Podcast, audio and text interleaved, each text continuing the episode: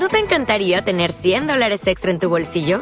Haz que un experto bilingüe de TurboTax declare tus impuestos para el 31 de marzo y obtén 100 dólares de vuelta al instante. Porque no importa cuáles hayan sido tus logros del año pasado, TurboTax hace que cuenten. Obtén 100 dólares de vuelta y tus impuestos con 100% de precisión. Solo con Intuit TurboTax. Debes declarar para el 31 de marzo. Crédito solo aplicable al costo de la presentación federal con TurboTax Full Service. Oferta sujeta a cambios o cancelación en cualquier momento. Capítulo 3. Cleo, Emilia, la hermana de Cleo, le había dicho en una ocasión que podía adivinar su estado de ánimo mirándole la uña del pulgar. Cada vez que Cleo estaba nerviosa o preocupada, se la mordía hasta hacerla desaparecer. Según decía su niñera, había tardado mucho más de lo normal en dejar de chuparse el dedo, de modo que Cleo tomaba aquel hábito de morderse la uña por una evolución natural. De pronto, sintió una punzada de dolor en la cabeza. ¡Ay! exclamó apartándose el dedo de la boca. Miró al espejo y vio que los ojos de Petrina, su doncella, se abrían de par en par. La chica sostenía en una mano un fino mechón de la rubia cabellera de Cleo. Os ruego que me perdonéis, Alteza.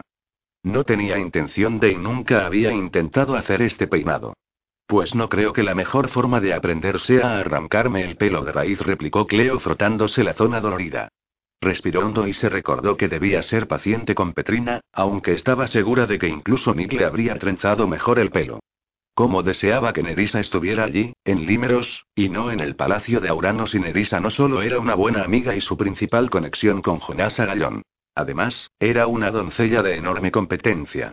No sé qué decir, Alteza y el príncipe se pondrá furioso si se entera de lo mal que trabajo.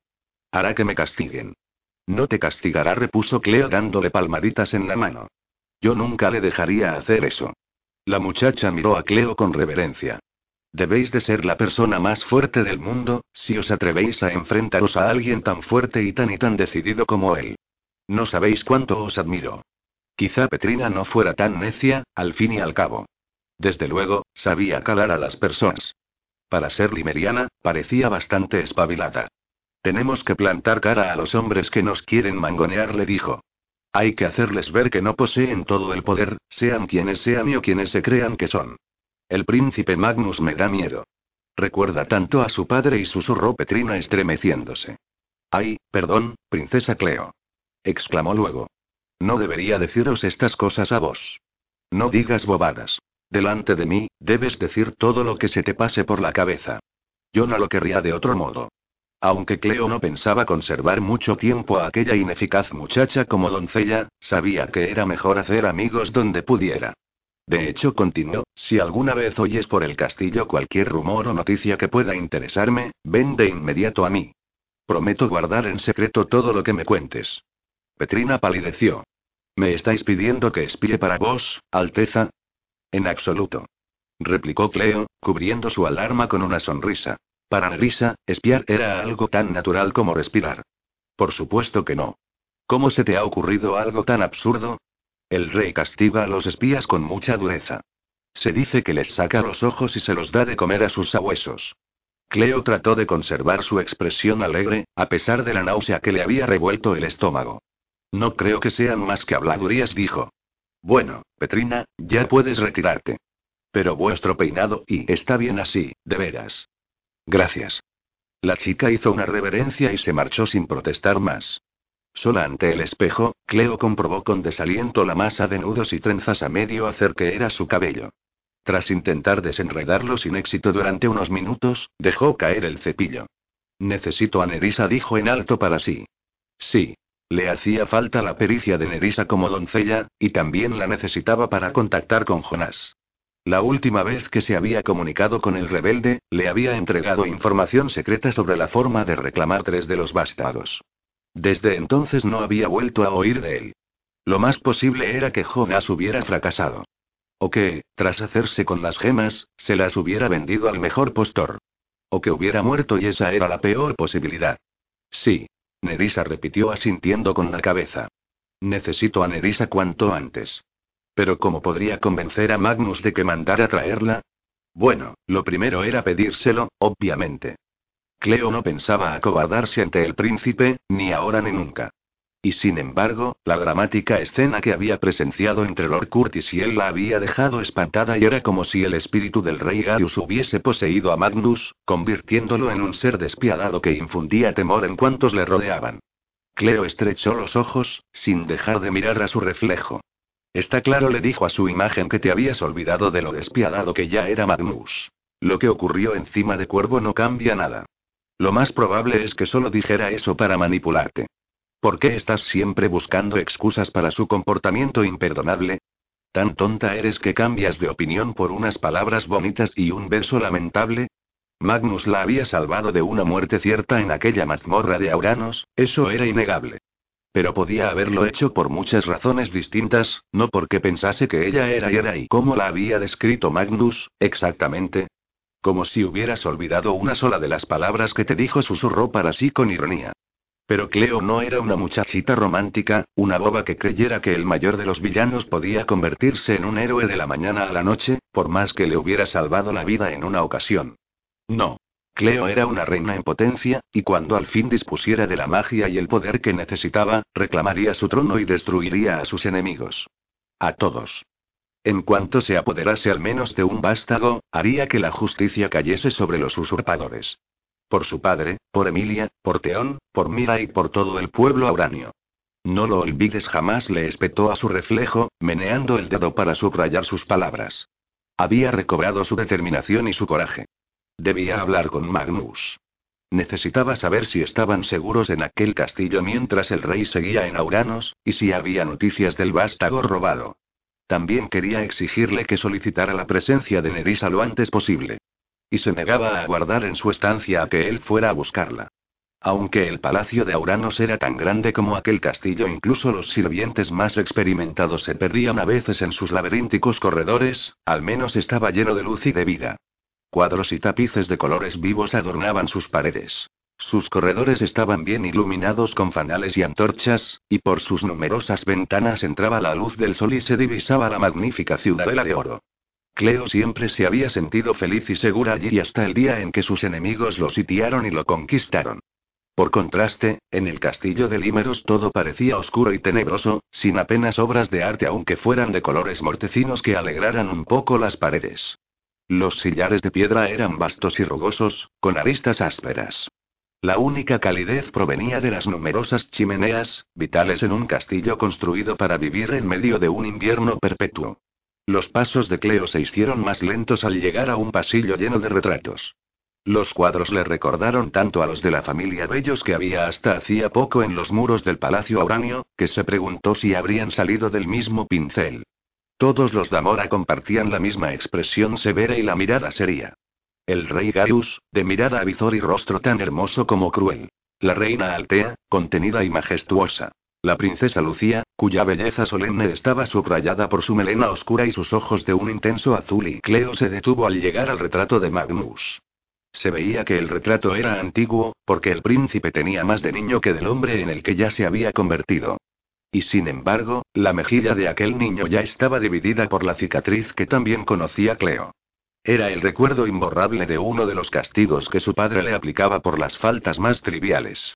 Y también era la prueba de que Magnus no siempre obedecía al rey. Ah, princesa Cleona, dijo una voz masculina en el fondo del corredor. No sabéis cuánto me alegra veros hoy. Ante ella estaba Lord Curtis, aún más alto de lo que a Cleo le había parecido el día anterior. Superaba incluso a Magnus, aunque era de complexión más endeble, con los hombros estrechos y los brazos flacos de quien ha vivido sin esforzarse físicamente. En su rostro había una sonrisa amistosa, y sus ojos verdes le recordaron a Cleo los olivos que había en el jardín del palacio que había sido su hogar. A mí también me alegra verte, respondió. Es una suerte que nuestros caminos se hayan cruzado hoy, dijo él frunciendo el ceño, porque quería pediros disculpas por haber faltado al respeto a vuestro marido. Mi comportamiento fue inexcusable, y no sabéis lo avergonzado que estoy. Cleo barajó mentalmente las posibles respuestas a aquel comentario, y optó por hablar con la brutal franqueza de los craesianos. Aunque es verdad que podrías haberte conducido de manera un poco más diplomática, he de decir que la reacción del príncipe fue innecesariamente dura. Te ruego que aceptes mis disculpas por la humillación que te hizo pasar mi esposo. Alteza, yo pondría la humillación en segundo lugar, después del miedo a acabar degollado. En cualquier caso, os lo agradezco. Solo estabas cumpliendo lo que creías que era tu deber. Así es, pero debería haber mostrado más cautela en mis palabras y mis actos en presencia del príncipe. Al fin y al cabo, sé muy bien que y se interrumpió, dubitativo. Continúa, lo animó ella. ¿Qué es lo que sabes? Curtis sacudió la cabeza y miró al suelo. Ya he hablado de más, Alteza. En absoluto. El condestable la miró con expresión torturada, como si a duras penas pudiera contener las ganas de seguir hablando. Te lo ruego, insistió Cleo, dímelo. Cuando y cuando el príncipe Magnus y yo éramos niños, no nos llevábamos muy bien. Mi padre me traía con él a la corte cada vez que tenía algo que despachar con el rey, y ambos esperaban que Magnus y yo nos hiciéramos amigos. Sin embargo, tardé poco en descubrir que el príncipe no tenía amigos de verdad. Es y perdonadme, Alteza, pero lo cierto es que vuestro esposo era un niño violento que disfrutaba haciendo sufrir a los más débiles. No sabéis cómo lamento comprobar lo poco que ha cambiado con los años. Un niño violento que disfrutaba haciendo sufrir a los más débiles y... Sí, parecía una descripción adecuada para el hijo de Gaius. Lo único que deseo es que comenzó a decir Curtis. El esbelto joven la miró y parpadeó. Que no haya sido excesivamente cruel para con vos. Cleo alargó la mano y estrechó la de Curtis. Gracias. Pero, en lo tocante al príncipe, te aseguro que sé valerme por mí misma. Jamás lo dudaría. Sois tan parecida a vuestra hermana y respondió él, con una sonrisa que se desdibujó rápidamente. Os doy mi más sentido pésame por su muerte, Alteza. Era una mujer verdaderamente extraordinaria. Ignorando como mejor pudo el dolor que le producía recordar a Emilia, Cleo miró a Curtis con interés renovado. ¿Eras amigo de ella? Nos conocíamos, pero no creo que pudiéramos llamarnos amigos. En realidad, podría decirse que éramos rivales. El condestable alzó una ceja al ver la expresión inquisitiva de Cleo. Nos conocimos hace varios años en Auranos, con motivo de un torneo de tiro con arco celebrado en honor de ella. Su destreza era increíble y fue ella quien insistió en que varones y doncellas compitiésemos juntos. A Cleo se le escapó una suave risa al recordar aquellos festivales y competiciones que se celebraban en la Ciudadela de Oro. Es verdad. Emilia era una arquera excepcional. Siempre envidié su habilidad y, pero lleva años de entrenamiento lograr una pericia como la de ella, y por aquel entonces yo prefería dedicarme a actividades mucho menos atléticas. Por ejemplo, ir de fiesta en fiesta, beber vino, ir de compras a los mercados, hacer que una doncella cualificada le trenzara el cabello o que una costurera experta le cosiera vestidos extravagantes, pasar tiempo con sus amigos y aunque tal vez calificar de amigos a sus conocidos de entonces fuera excesivo, ya que ninguno de ellos le había mandado siquiera una nota de condolencia desde la muerte de su padre y de su hermana. Curtis asintió. Sí, era inusual que una doncella de la aristocracia, por no hablar de una heredera del trono, se involucrara en un deporte así. He de decir que me impresionó verla en acción, y mi admiración no hizo más que acrecentarse cuando ganó el torneo. A Emilia debió de encantarle vencer a los chicos en su propio juego, pensó Cleo. Por favor, no me digas que la dejaste ganar. Nada más lejos de la verdad. A pesar de todos mis esfuerzos, quedé en segundo puesto y por muy poco, he de decir. Habría estado encantado de saborear las mieles del triunfo, especialmente a aquella edad en la que era un muchacho vulnerable. Durante mucho tiempo soñé con una revancha. Pero hay sueños que no están destinados a hacerse realidad. Me niego a creer eso, musitó Cleo. Su hermana había practicado con el arco y las flechas cada día de su vida, hasta que contrajo la enfermedad que le robó la vida. Cleo solía decirle en broma que, si la dejaran cazar una tarde por los terrenos de palacio, sería capaz de llevarles venados para todo el año. O que podría defender las murallas junto a los soldados si alguna vez los atacaban y Cleo carecía de habilidades con las armas. Hasta el momento, había sido capaz de defenderse con una daga bien afilada y mucha suerte. Pero, en general, dependía de otras personas para que la protegieran. De pronto, se le ocurrió una idea. Lord Curtis y empezó a decir, Llamadme Curtis, por favor. Mis amigos no suelen usar el título para dirigirse a mí. Curtis, entonces repitió ella con una sonrisa. En ese caso, puedes llamarme Cleo y tutearme, si te apetece. Los ojos oliváceos de él resplandecieron. Será un placer, princesa Cleo. Casi lo has logrado, se rió ella. Pero dime, Curtis. Ahora que has sido relevado de muchas de tus obligaciones como condestable, dispondrás de tiempo libre, ¿verdad? Supongo que sí, y aunque espero ser invitado a alguna de las futuras reuniones del Consejo Real, si al príncipe Magnus le parece adecuado. Creo que aún podría serle de ayuda. Cleo se preguntó si realmente Magnus estaría dispuesto a aceptar a Curtis en su círculo más próximo. En cualquier caso, repuso, acabas de recordarme algo que mi hermana valoraba y practicaba con gran habilidad. Me gustaría recibir clases de tiro con arco en su memoria, y se me ocurre que tú serías un excelente maestro. Tal vez peque de falta de modestia si te doy la razón, princesa, pero es verdad que lo sería. Para mí sería un honor entrenarte. No sabes cuánto me alegro de oírlo. ¿Podríamos practicar un rato cada día? preguntó ella con impaciencia. Si no me sumerjo por completo en las cosas, tiendo a aburrirme de ellas enseguida. Curtis asintió. Serán lecciones diarias, entonces dijo. Me esforzaré por enseñarte bien, princesa, y enseñarle. Le interrumpió la profunda voz de Magnus. ¿Qué vas a enseñarle, si se me permite la pregunta? Cleo decidió no actuar como si hubiera cometido una falta.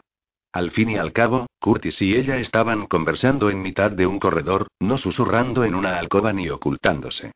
Con la clara conciencia de que no había hecho nada malo, se volvió para mirar a Magnus sin miedo ni vacilaciones. A tirar con arco respondió. Lord Curtis es un arquero consumado, y ha accedido a entrenarme en ese arte. Ah, qué amable por su parte, repuso Magnus, recorriendo la figura del otro joven con la frialdad con que una vez de presa observaría a un gazapo antes de arrancarle la cabeza. Sí, mucho, contestó Cleo. Aunque el corazón se le estaba acelerando, no era el momento de mostrar ninguna flaqueza. Magnus, necesito hablar contigo. Hazlo. En privado. Curtis se inclinó respetuosamente. Os dejaré solos. Princesa, ¿crees que podríamos dar la primera clase mañana a mediodía? Me parece muy bien. Hasta entonces, pues. Alteza y Curtis hizo una nueva reverencia, giró sobre sus talones y desapareció por un recodo del pasillo. Mis más sinceras disculpas por la interrupción, dijo Magnus, en un tono que parecía todo menos sincero. De modo que te vas a dedicar al tiro con arco. Cleo le quitó importancia con un ademán. No es más que un pasatiempo para llenar mis días aquí. Corrígeme si me equivoco, pero tenía entendido que tú ya practicabas un deporte. Sí, creo recordar que practicabas el deporte de planear venganzas contra mí y mis familiares. Tengo muchas aficiones, replicó ella. Y tanto. Dime, ¿qué es eso de lo que querías hablarme? Dije que prefería hacerlo en privado. Magnus echó una ojeada al vestíbulo que se abría algo más adelante, lleno de centinelas y de sirvientes que se ajetreaban de acá para allá. Este lugar es bastante privado. Ah, ¿sí? Entonces, tal vez podamos charlar aquí mismo sobre lo que ocurrió en la mansión de Lady Sofía. Dime, ¿a qué viene este afán por olvidarlo? La sonrisa de él se desvaneció de golpe. Con un bufido furioso, agarró a Cleo del brazo y la condujo hacia la ventana más próxima, que sobresalía en una especie de balcón. Cleo se encontró de pronto al aire libre, sin capa que la abrigara. Su aliento formaba nubecillas heladas ante su rostro. Magnus abrió los brazos para abarcar su entorno. Un sitio privado, como pedía la princesa. Espero que aquí fuera no haga demasiado frío para ti. Para mi gusto, esto resulta de lo más refrescante, tras los meses que he pasado sufriendo el calor infernal de Auranos. Cleo miró fijamente sus ojos oscuros, deseando poder leer su mente. Era inútil. Magnus poseía la envidiable capacidad de despojar su rostro de cualquier emoción. Hacía no tanto, Cleo creía que había descifrado aquel código y que era capaz de ver más allá de la máscara. Ahora, sin embargo, lo dudaba, como dudaba de tantas otras cosas. Lo único que sabía era que, al empeñarse en acompañar a Magnus a aquel castillo en vez de irse al exilio junto a Nick, había puesto su futuro inmediato en sus manos. Sin embargo, aquel no era un precio excesivo, si le servía para comprar su supervivencia en el futuro lejano. Si te da miedo que realmente quiera hablar de lo que ocurrió en la mansión de Lady Sofía y miedo, replicó él. A mí no me da miedo nada. Y en cualquier caso, te tranquilizaré, prosiguió Cleo sin inmutarse. Llevaba ensayando aquel discurso desde que había salido de su aposento. Los dos estábamos alterados y no pensábamos con claridad. No debemos tomar en serio las cosas que nos dijimos. Él la contempló durante un largo momento, con el ceño fruncido. Debo admitir, dijo al fin, que solo tengo un recuerdo confuso de lo que ocurrió antes de que llegáramos al templo. Solo puedo decir esto. A la cruda luz del día, los acontecimientos ambiguos se aclaran, ¿no crees? Hay momentos de locura que parecen definitivos, pero que más tarde se revelan como fruslerías. Me has quitado las palabras de la boca, respondió Cleo. Y sin embargo, la expresión de alivio que había aparecido en los ojos de él no le resultaba liberadora, sino deprimente. Para de una vez, Cleo, se dijo. Lo odias. Siempre lo has odiado y siempre lo odiarás. Céntrate en ese sentimiento y fortalécelo. No eres más que uno de sus peones en la guerra que ha entablado contra su padre. Nada más. Aunque Magnus hubiera desafiado la voluntad del rey para salvarla, seguía siendo el heredero de su padre. Y eso significaba que era enemigo de Cleo, y que no vacilaría en sacrificarla si eso contribuía a cumplir sus designios. Después de que mostrara su verdadero rostro en la escena con Curtis, a Cleo aquello le parecía más posible que nunca. Se juró no volver a bajar la guardia en su presencia como había hecho aquella noche a Ciaga. Me alegro mucho de haber mantenido esa conversación privada contigo, dijo Magnus echando a andar hacia el ventanal. Si no se te ofrece nada más y en realidad, esa no era la razón principal por la que quería hablar contigo. Cleo se irguió y trató de ajustarse una máscara tan inmutable como la de su interlocutor. Quiero que mandes llamar a mi doncella, Nerissa Florence. Magnus se detuvo y la contempló en silencio durante un momento. ¿De veras? preguntó al fin. De veras repuso ella alzando un poco más la barbilla. No aceptaré ninguna contestación que no sea un sí. Las doncellas limerianas son y son y encantadoras, pero me temo que echo de menos la pericia de Nerissa. Ah, de modo que las doncellas limerianas son encantadoras, repuso él acercándose a Cleo. Ella se quedó helada cuando él extendió la mano y, con gesto un tanto inseguro, tomó entre los dedos un largo mechón trenzado a medias y enredado. Supongo que hoy le pediste a tu encantadora doncella que te hiciera un nido de cuervos en la cabeza, ¿verdad? Estaba demasiado cerca de ella. Tanto, que Cleo percibió claramente en su aroma que había montado a caballo ese día. El familiar olor de la piel curtida se mezclaba con el cálido aroma del sándalo. Retrocedió un paso, segura de que su mente se aclararía más cuanto más se alejara de él. El mechón se escurrió de entre los dedos del príncipe. Hueles a caballo, le espetó. Se me ocurren cosas peores a las que olé, repuso él levantando la ceja. Luego, entrecerró los ojos y añadió. Muy bien, haré que traigan a risa, si tanto te importa. Cleo lo miró, boquiabierta. ¿Ya está? ¿No vas a negarte ni a discutir? ¿Preferirías que lo hiciera? No, pero yo y cuando obtengas lo que quieres, no hables más, decía siempre el padre de Cleo cuando ella le daba la lata con alguna petición a la que ella había accedido. Gracias, dijo con voz tan dulce como pudo. De nada. Y ahora, si no te importa, tengo que quitarme esta peste a caballo en el baño. No quisiera ofender a nadie con miedo, repuso Magnus volviéndose otra vez hacia el interior del castillo. Deja de portarte como una niñita cobarde, se dijo Cleo. Aún no he terminado, replicó. La espalda del príncipe se tensó. Ah, no. Aunque los dientes de Cleo habían empezado a castañetear por el frío, se armó de valor. Aún no había terminado. ¿Qué decía el mensaje que le enviaste a tu padre, Magnus? inquirió. No llegaste a decírmelo. Él se dio la vuelta. ¿Acaso hubiera debido hacerlo? También me afecta a mí, ¿no crees? Yo soy la condenada a muerte a la que tú ayudaste a escapar. De modo que sí, claro que hubieras debido contármelo. ¿Qué va a hacer tu padre? ¿Piensa venir? ¿Corremos peligro? Magnus se apoyó contra el ventanal y se cruzó de brazos. Por supuesto que corremos peligro, princesa. Escribí a mi padre que, según un confidente, tú sabías a dónde había huido Lucía. Luego, le conté que Cronus seguía sus órdenes con tal rigidez que rehusó posponer tu ejecución hasta después de que yo te sonsacara, y que me vi obligado a tomar medidas serias. Cleo dejó escapar el aire que había estado conteniendo. ¿Y has recibido respuesta? El príncipe asintió con un cabeceo seco. Esta mañana llegó un mensaje. Al parecer, mi padre se dispone a viajar al extranjero. A su vuelta, nos encontraremos. ¿Y ya está? ¿Te ha creído? Yo no sería tan optimista.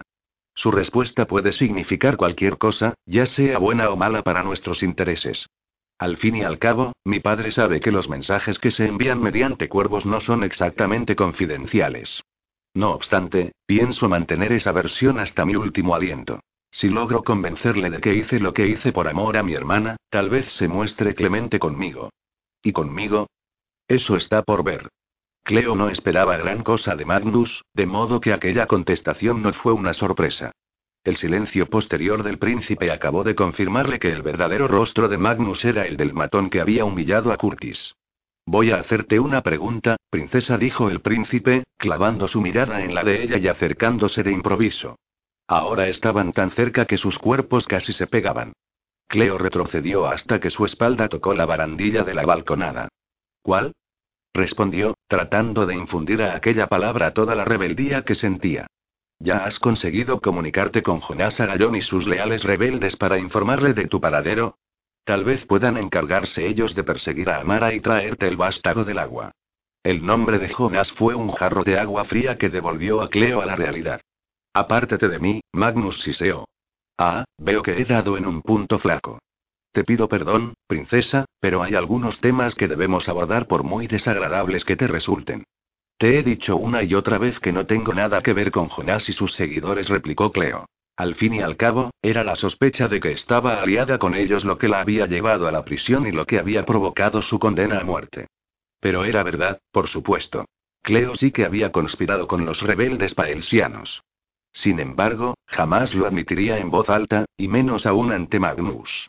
Sea como sea, si me permites un consejo, yo preferiría tener a Jonas como entrenador en vez de a Curtis. No puedo negar que el condestable es buen arquero. Pero Jonas si hay un hombre que ha matado con sus flechas a tantos limerianos como auranios, mientras que Curtis solo se ha ejercitado con blancos pintados. Gracias por el consejo, pero me conformo con Curtis, replicó Cleo, apartándolo de un empellón para entrar en el castillo. Antes de abandonar la balconada, echó la vista atrás. Que tengas buen día, Magnus. Él le devolvió la mirada con los ojos entrecerrados. Lo mismo digo, princesa. Capítulo 4. Lucía, él le había pedido que la llamase Kian. No aparentaba más de 20 años. Su pelo era de un rubio oscuro, y sus ojos parecían dos resplandecientes pedazos de ámbar. Era mucho más alto que cualquiera de los hombres que Lucía había conocido en su vida. Era un ser inmortal e indestructible. Poderoso y aterrador capaz de acabar con la vida de cualquier mortal en una llamarada de fuego y dolor, sin hacer nada más que pensarlo un segundo. Era la deidad elemental del fuego, un ser que había pasado siglos incontables aprisionado en un orbe de ámbar. Y ahora estaba sentado frente a Lucía en un tabernucho del norte de Paelsía, sorbiendo un cuenco de sopa de cebada. Esto dijo Kian mientras indicaba por señas a la mesonera que le rellenase el cuenco es una delicia. Lucía lo miró con las cejas enarcadas. No es más que sopa y replicó. Lo dices como si no fuera un milagro contenido en un cuenco de madera. Esta sustancia es nutritiva tanto para el cuerpo como para la mente. Aunque los mortales podrían sobrevivir alimentándose de carne cruda y hierbas, prefieren elaborar sustancias de olor y sabor sublimes.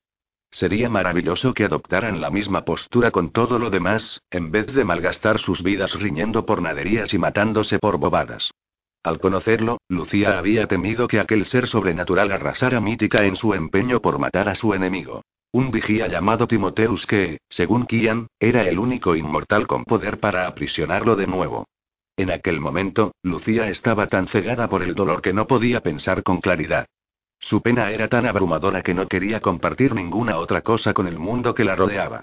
Se preguntó qué pensaría de ella su padre si la viese en aquel momento, sentada en una taberna en compañía de un ser ígneo que sorbía sopa. La idea casi la hizo sonreír. Come le dijo Kian señalando su cuenco. No tengo hambre. ¿Quieres marchitarte hasta morir? preguntó él alzando una de sus rubias cejas.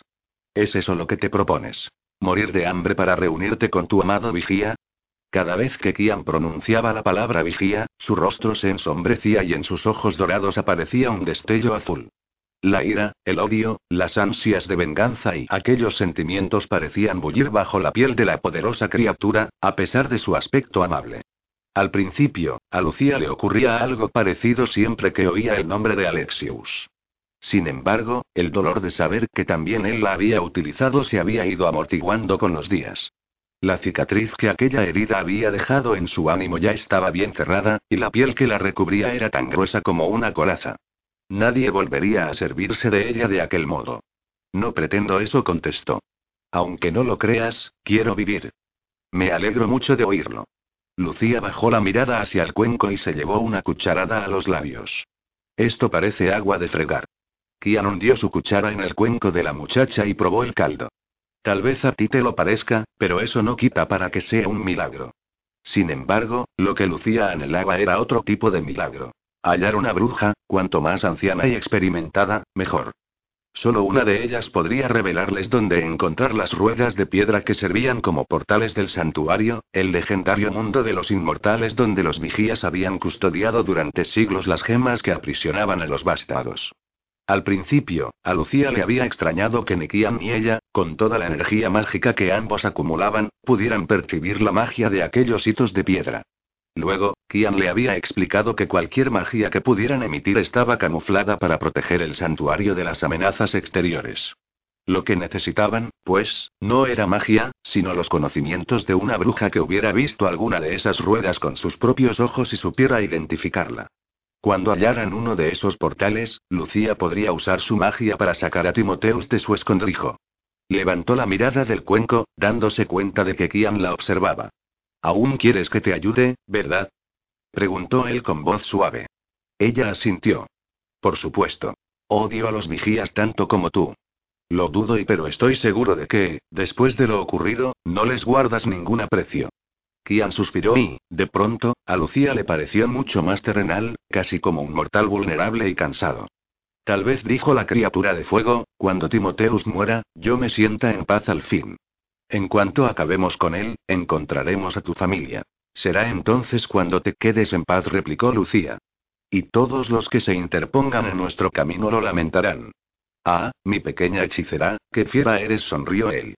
Me recuerdas tanto a Eva y ella también nos protegía. Era la única que entendía lo que queríamos, lo que necesitábamos más que nada en el mundo. Ser libres y vivir como la familia que sois. Eso es. Aunque casi nadie lo sabía, los vástagos no eran solo fuerzas mágicas atrapadas en unas gemas. En realidad eran seres hechos de elementía, con esperanzas, ambiciones y sueños propios. Y sin embargo, todos los que sabían de su existencia, incluido el rey Garus, el padre adoptivo de Lucía, los consideraban como tesoros sin más utilidad ni perspectivas que proporcionar un poder ilimitado a sus poseedores. Lucía siguió pensando en lo que harían cuando hallaran una rueda de piedra. Tras sacar a Timoteus del santuario, lo despojaría de su magia hasta que se volviera mortal. Y luego, lo mataría como había hecho con Melenia. Acabar con la vida de la bella inmortal había sido un placer para Lucía.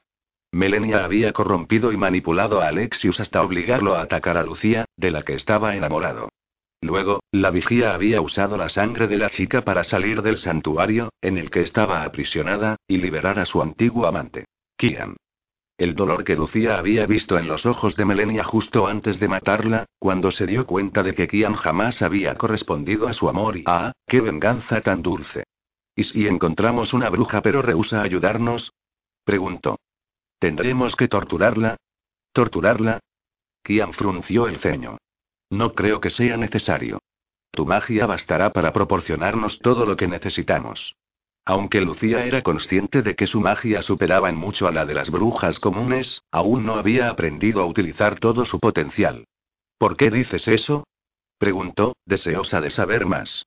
Eva poseía una daga de oro con la que grababa símbolos en la piel de algunos seres, tanto mortales como inmortales. Las cicatrices actuaban como un sortilegio que obligaba a esos seres a obedecerla y a decirle siempre la verdad. Lucía asintió. Melenia debía de haber usado esa misma daga para manipular a Alexius y forzarle a cumplir con su voluntad. La última orden que le había dado era que acabase con la vida de Lucía. Pero en vez de hacerlo, Alexius se había suicidado. Nada le habría gustado más a Lucía que perdonarle. Pero aquellos acontecimientos habían sido tan devastadores para ella que no le quedaban fuerzas ni siquiera para sentir compasión. Comprendo. Eva tenía una daga muy útil, repuso encogiéndose de hombros. ¿Y qué saco yo de eso? En el caso de los mortales, lo cierto es que Eva podía dominarlos incluso sin la daga. Lo hacía combinando toda su magia y fusionando los cuatro elementos para crear algo nuevo, algo que nadie más había logrado hacer jamás. Moldeaba la voluntad de las personas y le daba una forma diferente. Hacía que salieran verdades de la boca más reticente y Eva poseía de manera natural la misma magia de la que estaba impregnada su daga. ¿Y a ti te ocurre lo mismo, pequeña hechicera? Lucía, impresionada, consideró las posibilidades que aquello habría ante ella. Nunca he sentido que yo pudiera hacer eso y suena demasiado bonito para ser verdad. Además, aunque yo posea la magia de Eva, no soy inmortal como ella. La mortalidad no tiene nada que ver con todo esto, replicó Kian, rebañando su tercer cuenco de sopa. Pero tienes razón en algo. Tú eres una muchacha de 16 años, mientras que Eva era un ser sin edad. Tendrás que practicar mucho para manejar ese poder con soltura. Lucía ladeó la cabeza, intrigada. ¿Por qué? ¿Qué dificultades puedo encontrar? Prefiero mostrártelo a decírtelo. Kian señaló con un gesto de la cabeza a la mesonera, que se aproximaba a su mesa. Prueba tu don en ella. Captura su mirada. Fuerza a que tu magia más profunda se introduzca en su interior, como si la respirase, y trata de forzarla a que te revele un secreto. Te explicas como un libro cerrado. Él extendió las manos en un gesto de impotencia. Yo no soy capaz de hacerlo. Solo he visto cómo Eva lo hacía. Pero sé que el poder está en ti. Si te concentras, podrás sentir cómo se alza en tu interior y fluye por todos los poros de tu cuerpo. Bueno, soy capaz de encender velas con solo mirarlas y sí, es algo semejante a esa magia simple, pero más y profundo. Más grande. Más portentoso. Más portentoso. Lucía resopló, tan exasperada como fascinada por todo lo que Kian le estaba diciendo. De acuerdo, accedió. Lo intentaré. La perspectiva de obtener la verdad de los labios de cualquier persona era demasiado tentadora para ignorarla. Aquella capacidad podía serle tan útil y la mesonera llegó a la mesa y depositó en ella un nuevo cuenco de sopa para Kian. Ahí tienes, hermoso. ¿Quieres algo más? Yo, no. Pero mi amiga querría hacerte una pregunta. La mujer encaró a Lucía. ¿Sí? preguntó. La muchacha tomó aliento y la miró con fijeza a los ojos. Usar la magia del modo que ya conocía se había convertido en algo natural, que surgía de ella sin esfuerzo. Aquello, sin embargo, debía ser diferente. Eva, muéstrame el camino, rogó para sus adentros. Déjame ser como tú. El anillo de amatista que llevaba en el dedo corazón la había ayudado a controlar las partes más salvajes e ingobernables de su elementía, pero Lucía seguía notando aquel remolino de oscuridad en su interior. Dentro de ella había un océano de magia sin límite ni fondo, una reserva de la que apenas había arañado la superficie. Solo al reanimar los vástagos se había zambullido en aquel mar de magia, y había estado a punto de ahogarse en él. Y ahora se disponía a sumergirse de nuevo en aquel hondo y peligroso lugar. Aquello no tenía nada que ver con encender la mecha de una vela. Era mucho más que levantar una flor en el aire, curar un arañazo o convertir el agua en hielo. Con un esfuerzo, reunió un grumo de la magia que se arremolinaba en su interior, le dio forma de daga e imaginó que apoyaba su negro filo en la garganta de la mujer. Revélame tu secreto más oscuro, algo que jamás le hayas contado, Anne dijo en un susurro que pareció resonar a su alrededor, introduciendo las palabras a la fuerza en la mente de la mesonera. ¿Eh y yo y cómo? farfulló ella. Lucía respiró hondo y presionó la hoja de su daga imaginaria con más fuerza. Tu secreto más oscuro. Dímelo.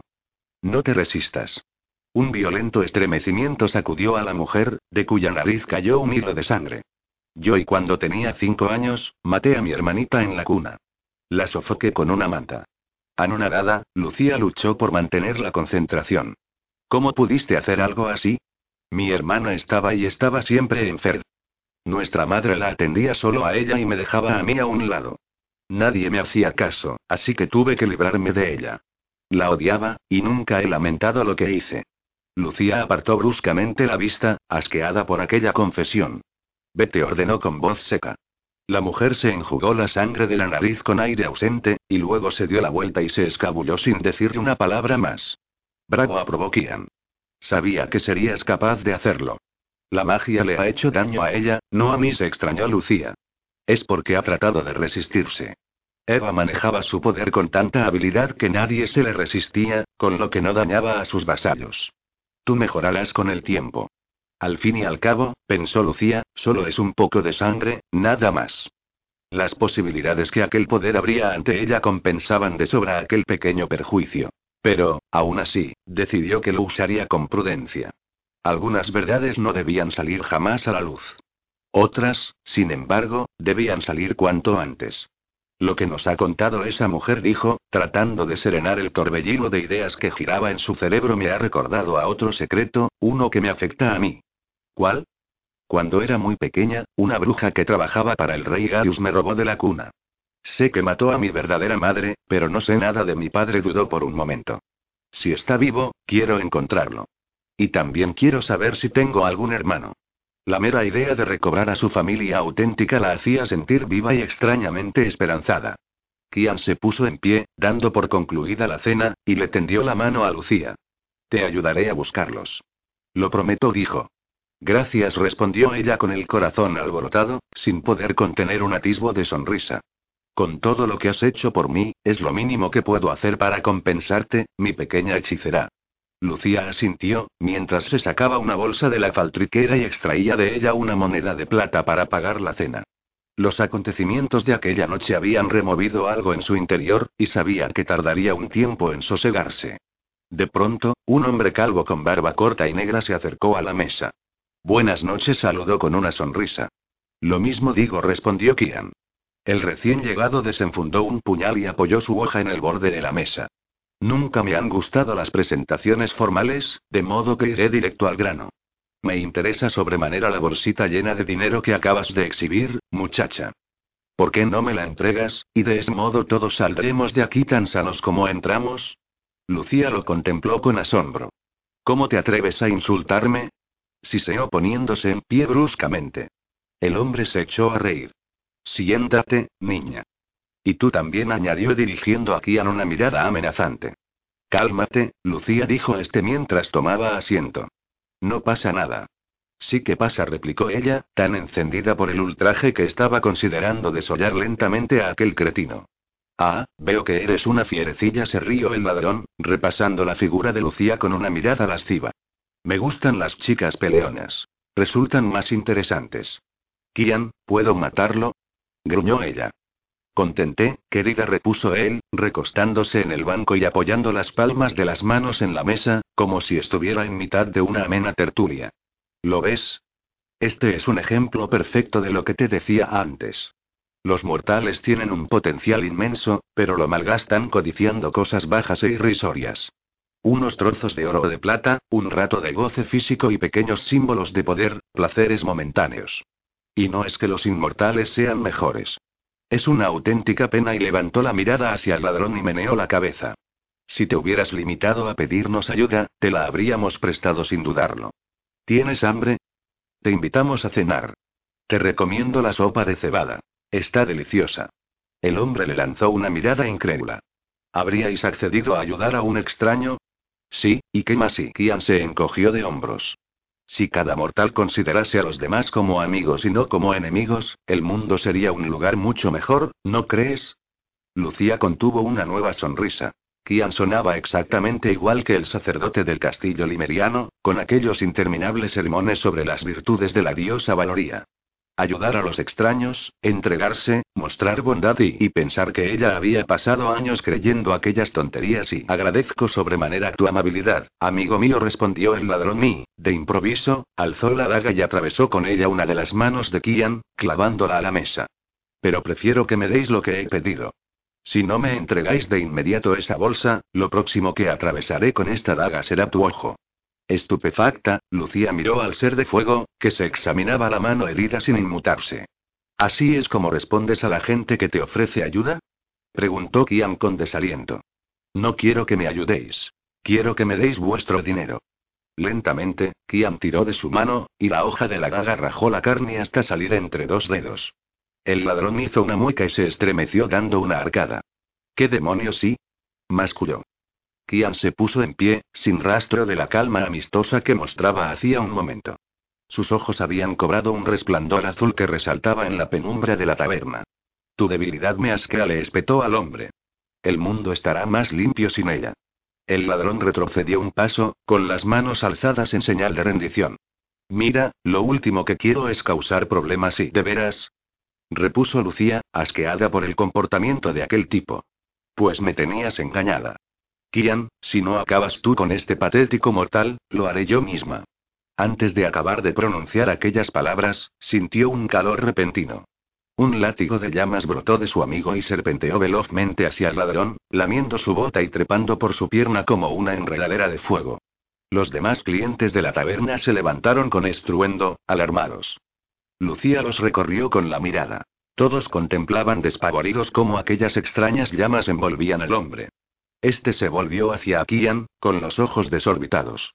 No, por favor. No sé qué es esto, pero no lo hagas, te lo ruego. Ya está hecho, replicó Kian con calma. ¿Qué eres tú? Eres un demonio, un monstruo de las tierras oscuras, Uni. Su voz se interrumpió cuando las llamas taparon su boca y, envolviéndolo por entero, lo convirtieron en una antorcha humana. De pronto, el color ambarino del fuego viró a un azul brillante, como habían hecho los ojos de Kian. Desde el interior de aquel capullo de fuego, el ladrón soltó un grito penetrante. A Lucía le recordó al chillido de un conejo al caer en las fauces de un lobo de las nieves. La gente se agolpó, atropellándose en su afán por salir del local cuanto antes. Las llamas que consumían al malhechor empezaron a prender en los bancos, las mesas, las vigas y pronto, la taberna era pasto del fuego. Merecía morir, afirmó Kian con voz pausada. Yo opino lo mismo, repuso Lucía. Y sin embargo, al levantarse para seguir a Kian entre las llamas, cuyas furiosas lenguas se apartaban a su paso sin rozarla siquiera, se dio cuenta de que las piernas apenas la sostenían. Los gritos del ladrón se cortaron abruptamente. Lucía volvió la cabeza y vio que el cuerpo del hombre se hacía añicos, como una estatua de cristal azulado que se hubiera estrellado contra un pavimento de mármol. Al llegar al exterior, se detuvo un momento para contemplar la taberna en llamas. Nadie en el mundo podría impedir que Kian y ella lograsen lo que deseaban. Un ser divino y una hechicera y hacían una pareja perfecta. Ladeó la cabeza para mirar la mano del ser de fuego. La herida de la daga había desaparecido, como si no hubiera existido nunca. Capítulo 5. Félix, era divertido volver a ser uno de los malos. Sin remordimientos, sin conciencia y Félix era libre de portarse con tanta crueldad e indiferencia como quisiera. Podía crear el caos e infundir pavor allá donde fuera, sin dejar de cantar por dentro una alegre canción. Sí. Eso era vida.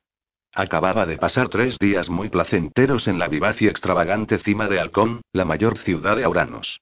Al llegar, había golpeado a un hombre al azar y le había robado toda su ropa, para descubrir que sus zapatos de cuero le quedaban decepcionantemente justos. Luego había y conversado íntimamente con dos deliciosas rubias, sin molestarse siquiera en aprender cómo se llamaban. Y más tarde había robado casi 200 florines de una bulliciosa taberna sin que el tabernero se diera cuenta siquiera. Félix Graevas, el prestigioso asesino del clan de la Cobra, había vuelto de sus breves vacaciones para retomar la vida que le correspondía. Lanzó al aire su vástago y lo atrapó al vuelo, disfrutando de su familiar peso en el puño. ¿A dónde podemos ir ahora? Le preguntó a la voluta de magia que giraba en el interior del orbe de aduraría, y luego se lo llevó a la oreja. Ah, a la ciudadela de oro.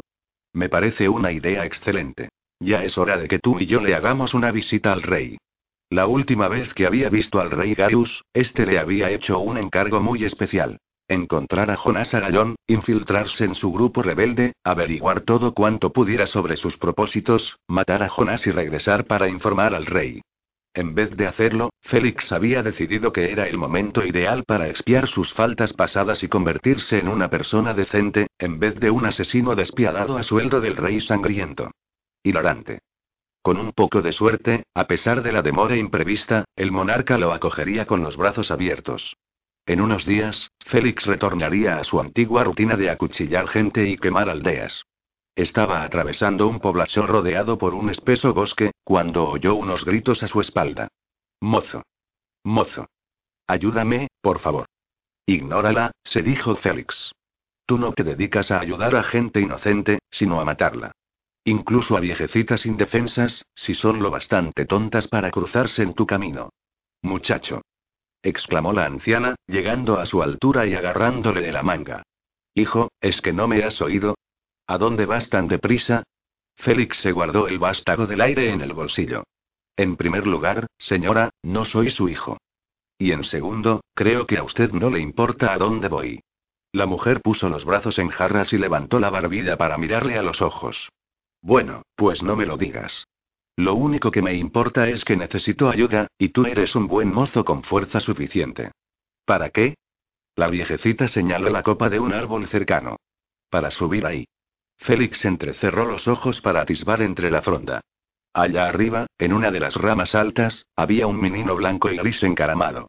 Mi gatita se ha subido ahí, no sé cómo explicó la anciana retorciéndose las manos, y ahora no sabe cómo bajar. Está muerta de miedo, ¿no la ves?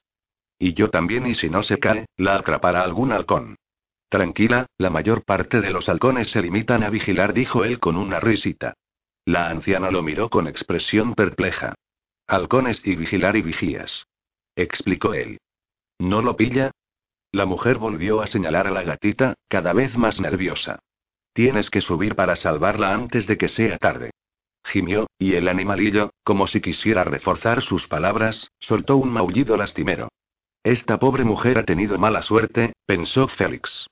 Si Jonas Agallón se hubiera cruzado en su camino, ya habría rescatado a la gata y estaría ordeñando una cabra para darle de merendar. El recuerdo del desastroso líder rebelde bastó para ensombrecer el ánimo de Félix. Yo no me dedico a salvar gatitos, mujer grunó.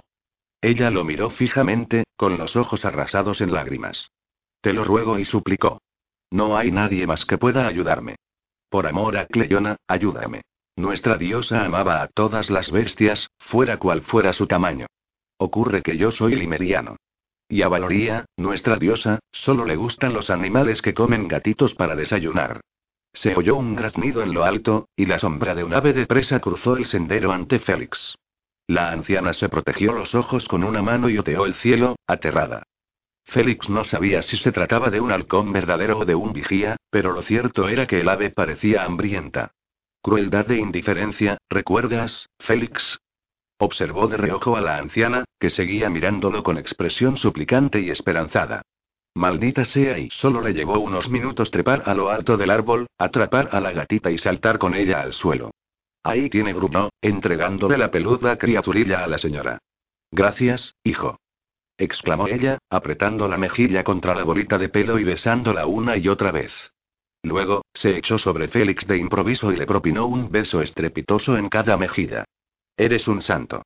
Él la fulminó con la mirada. De eso nada, señora. Y ahora, haga el favor de olvidar que me ha visto, ¿quiere? Sin más despedidas, se dio la vuelta y se alejó a grandes zancadas de la anciana, de su gatita y de aquel maldito árbol. Cuando llegó a la ciudad, el sol empezaba a ocultarse en el horizonte trenzando pinceladas rojas y naranjas en el cielo. Félix tomó aliento y se acercó con decisión a la puerta de la ciudadela. Al verlo, los dos centinelas que montaban guardia le bloquearon el paso con sus lanzas. Los midió con la mirada. Eran hombres enormes, cuyos corpachones hacían parecer un enclenque al robusto Félix. Buen día, amigos, saludó con una amplia sonrisa. Bonito atardecer, ¿verdad? Lárgate, dijo el más tuerzo de la izquierda. No vais a preguntarme quién soy y qué me trae aquí. No. Da igual, os lo voy a decir de todas llenas. Me llamo Félix Graevas y he venido para ver al rey Gaius. Es cierto que no me ha citado, pero os aseguro que sabe quién soy y, en cuanto se entere de que he venido, querrá hablar conmigo. Las dos lanzas se movieron en perfecta sincronización para apuntar directamente a su garganta. ¿Y por qué crees que Su Majestad querrá verte? preguntó el guardia de la derecha, algo más menudo que su compañero. Félix carraspeó, decidido a mostrarse firme. Por esto dijo. Con movimientos lentos, para no alarmar a los soldados, se levantó la manga hasta dejar al descubierto el tatuaje de su antebrazo. Una serpiente que lo marcaba como miembro del clan de la cobra. ¿Qué es eso? preguntó el segundo guardia, que no parecía ser consciente de la importancia de aquel símbolo. Tal vez vosotros no sepáis lo que significa esto. Pero creedme, si el rey se entera de que no me habéis dejado pasar, se va a enfadar mucho con vosotros. Soy uno de sus asesinos más valorados y capaces. No creo que deseéis despertar la cólera del rey, ¿verdad? Los dos parecéis tener bastante cariño a vuestras extremidades. El soldado más alto volvió a examinar el tatuaje con los ojos entrecerrados y apretó los labios. Luego, tras un largo momento de silencio en el que las dos lanzas siguieron apuntando a la nuez de Félix, asintió. Sígueme, dijo. Félix echó a andar tras él hasta una alcoba oscura que se abría a un lado del vestíbulo. El pavimento de la pequeña estancia era de piezas de plata y bronce, y de sus paredes colgaban ricos tapices.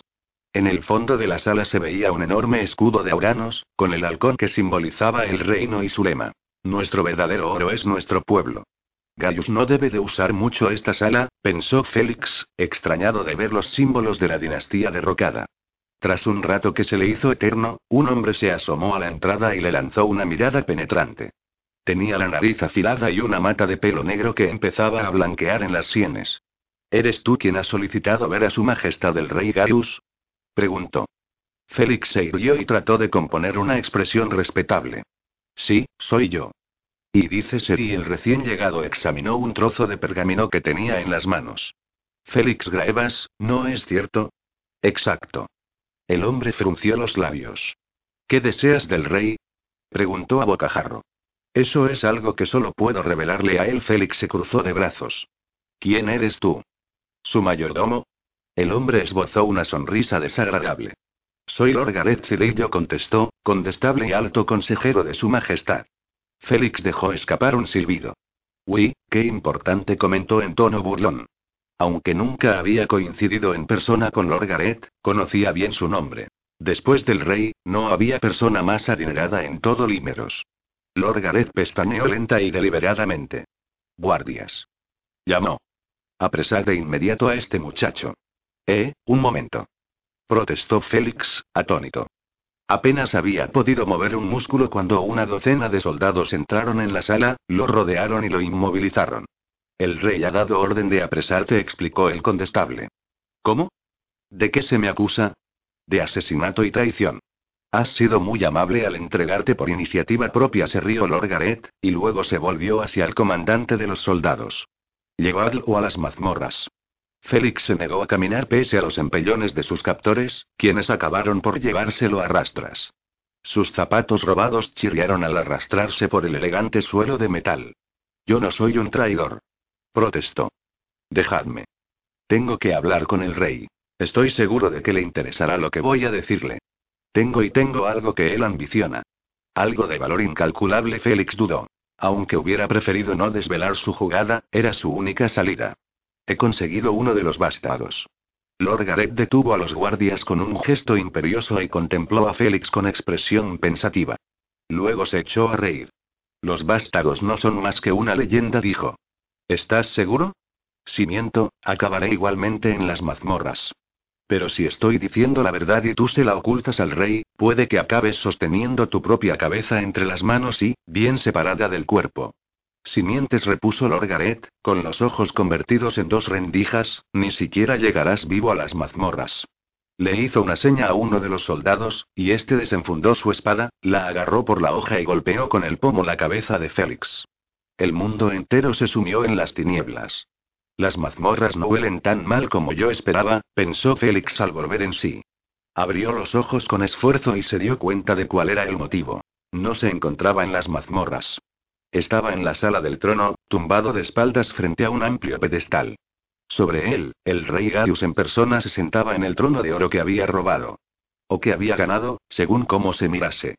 Aquella estancia era casi idéntica a la sala del trono que había en el castillo de Límeros. La única diferencia era que, si aquella era oscura, gris e imponente, esta era luminosa, dorada e imponente. Félix se puso en pie de un salto e hizo una profunda reverencia, ignorando la jaqueca que se había instalado entre sus sienes. Majestad y saludó. Lord Gareth estaba sentado en una banqueta a la derecha del rey Gaius, con los brazos cruzados y sus afilados rasgos fruncidos en una mueca de disgusto. Félix Graevas comenzó el rey, me has decepcionado enormemente al no enviarme noticias en todo este tiempo. Muchos te creían muerto, lo que habría supuesto una pérdida tanto para el clan como para Limeros. Pero aquí estás, vivo e ileso. Félix extendió las manos con las palmas hacia arriba. Permitidme que os explique el porqué de mi prolongada ausencia, Majestad. Por supuesto, repuso el rey inclinándose hacia adelante. De hecho, la única razón por la que sigues vivo es que estoy deseando escuchar esa explicación. Procura que resulte convincente. En los últimos meses me han decepcionado muchas personas a las que tenía en alta consideración, y no sabes cuánto me enfada sentirme decepcionado. La expresión de Lord Gareth se ensombreció.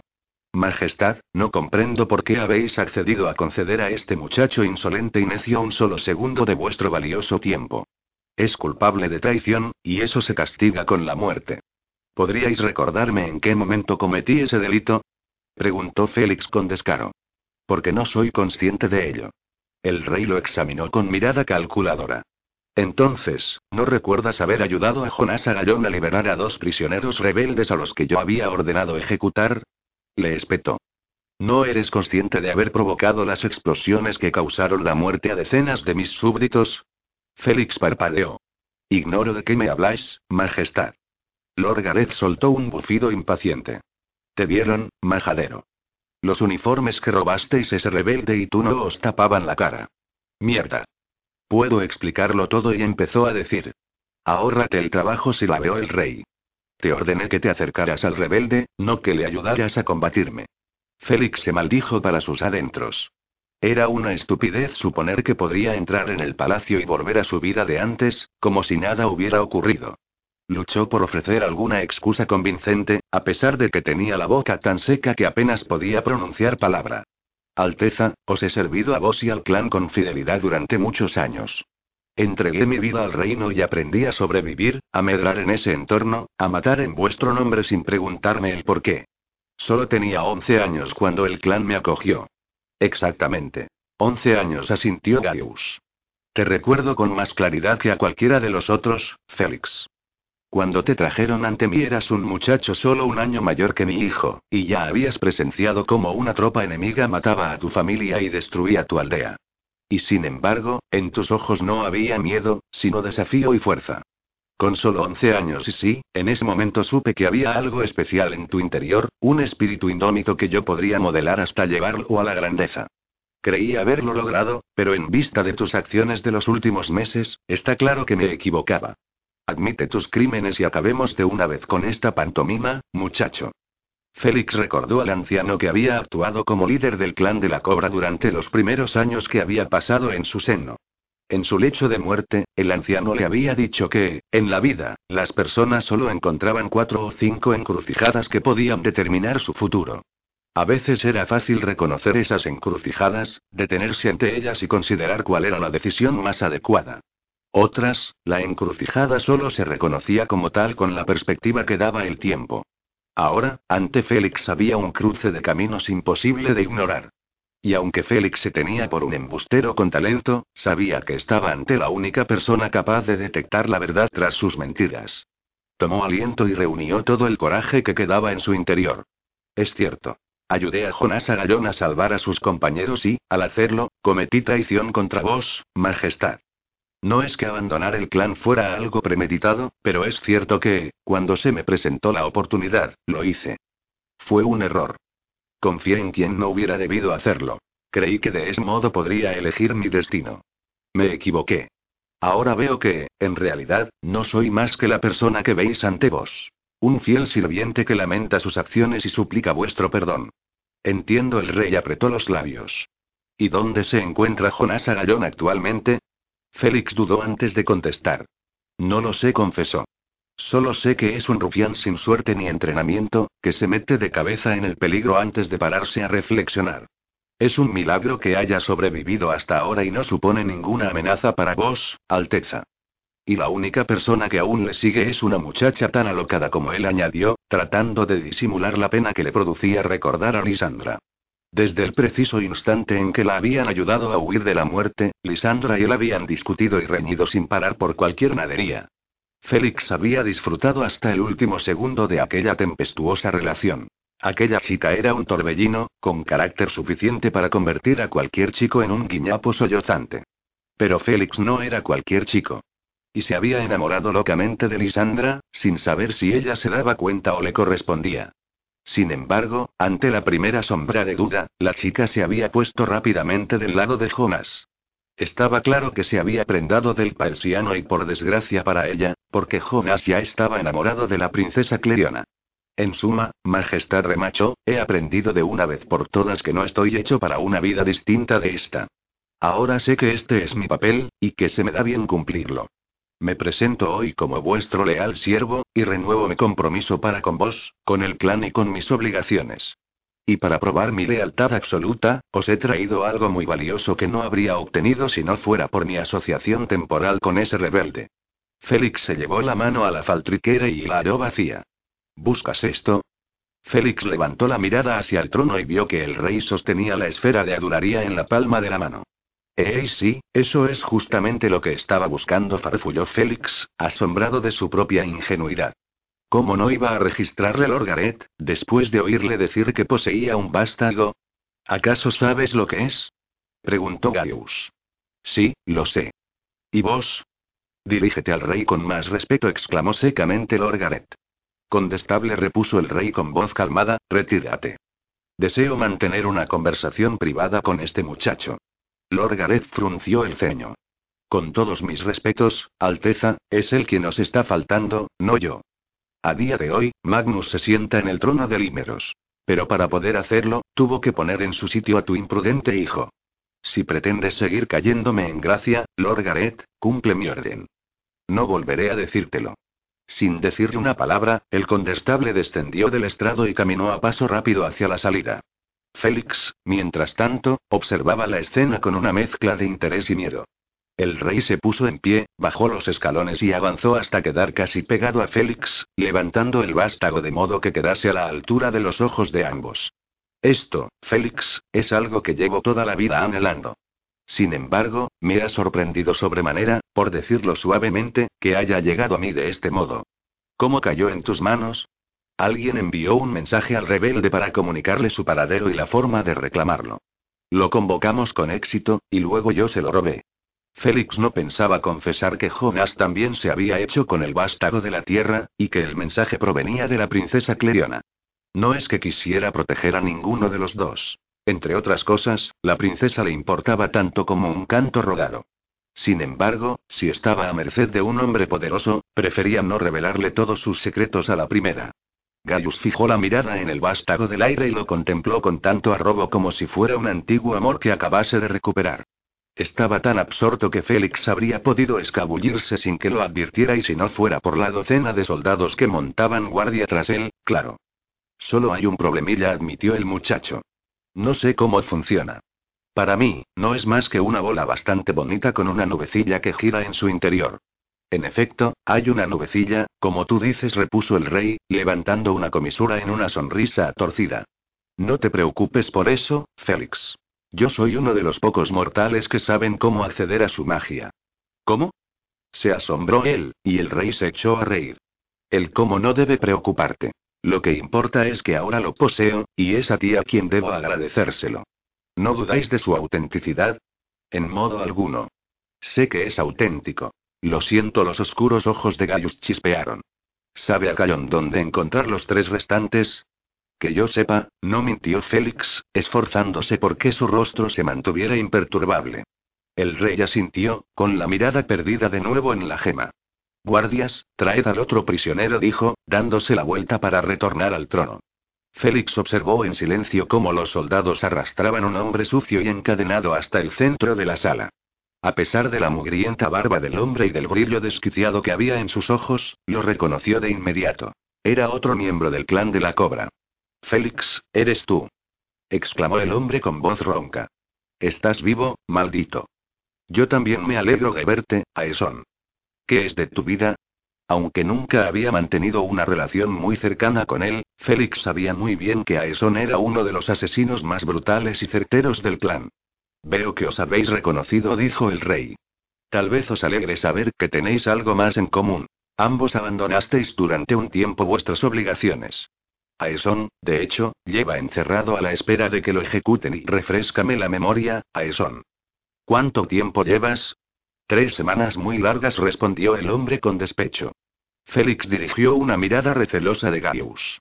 ¿Es que vamos a compartir celda? En modo alguno. Lo que tengo en mente es mucho más interesante, contestó el rey haciendo una seña a los soldados. Despojada a Esón de las cadenas y entregarle un arma cualquiera. Desconcertado, Félix contempló cómo los guardias cumplían las órdenes del monarca. Aesón se frotó las muñecas, que estaban en carne viva por el roce de los grilletes, y le arrebató la espada al guardia que se la tendía. Félix, he escuchado tus excusas y he aceptado la gema que me has traído, dijo el rey Gaius. Ahora, Aesón intentará matarte. Si lo logra, obtendrá la libertad. Si fracasa, tal vez yo pueda perdonarte tu corta alianza con el paelsiano.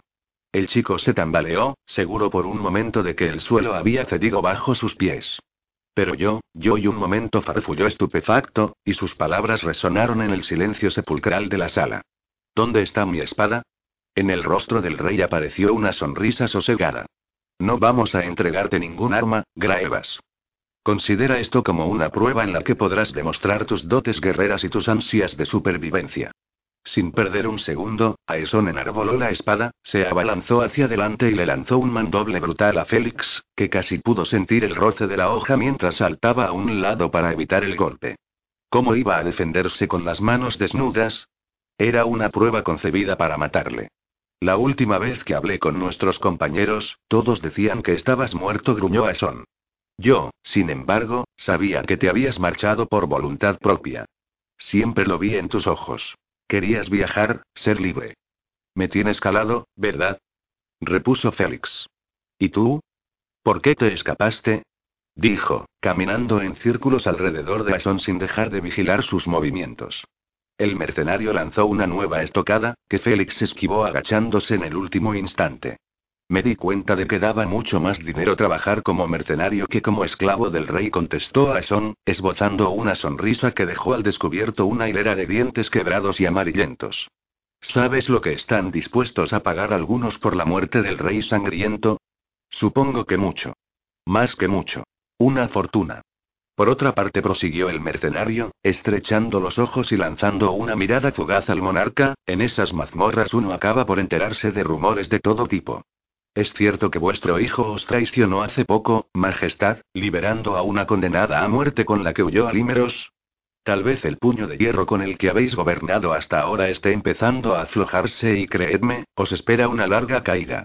Ah, las habladurías de los reos y replicó el rey en un susurro helado.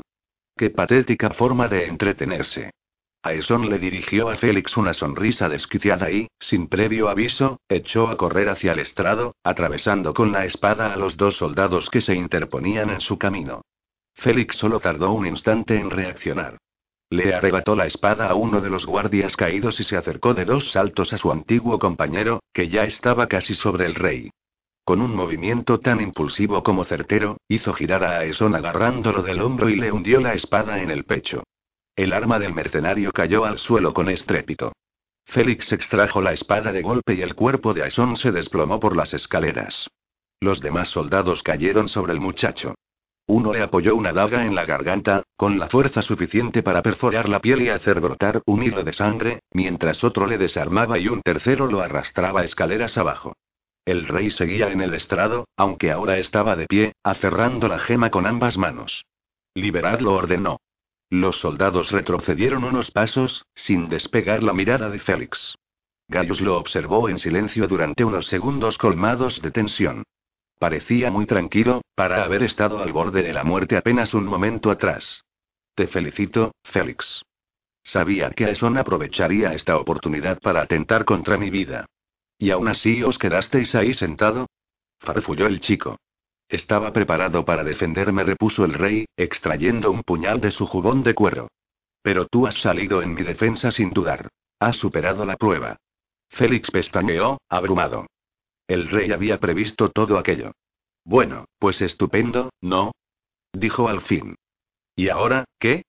¿Me otorgaréis el perdón? El rey volvió a enfundar el puñal en su vaina disimulada y se guardó el vástago. Mañana zarparé al amanecer para emprender un viaje de enorme importancia. Tú me acompañarás en calidad de escolta. Aquella inesperada decisión impresionó tanto a Félix como si el rey lo hubiera abofeteado. Quiso hablar, pero no le salía la voz. ¿A dónde iremos? preguntó cuando al fin recobró el habla. El rey le dirigió una sonrisa que no alcanzó sus ojos. A Craesia. ¿No te encantaría tener 100 dólares extra en tu bolsillo? Haz que un experto bilingüe de TurboTax declare tus impuestos para el 31 de marzo y obtén 100 dólares de vuelta al instante. Porque no importa cuáles hayan sido tus logros del año pasado, TurboTax hace que cuenten. Obtén 100 dólares de vuelta y tus impuestos con 100% de precisión. Solo con Intuit TurboTax. Debes declarar para el 31 de marzo. Crédito solo aplicable al costo de la presentación federal con TurboTax Full Service. Oferta sujeta a cambios o cancelación en cualquier momento.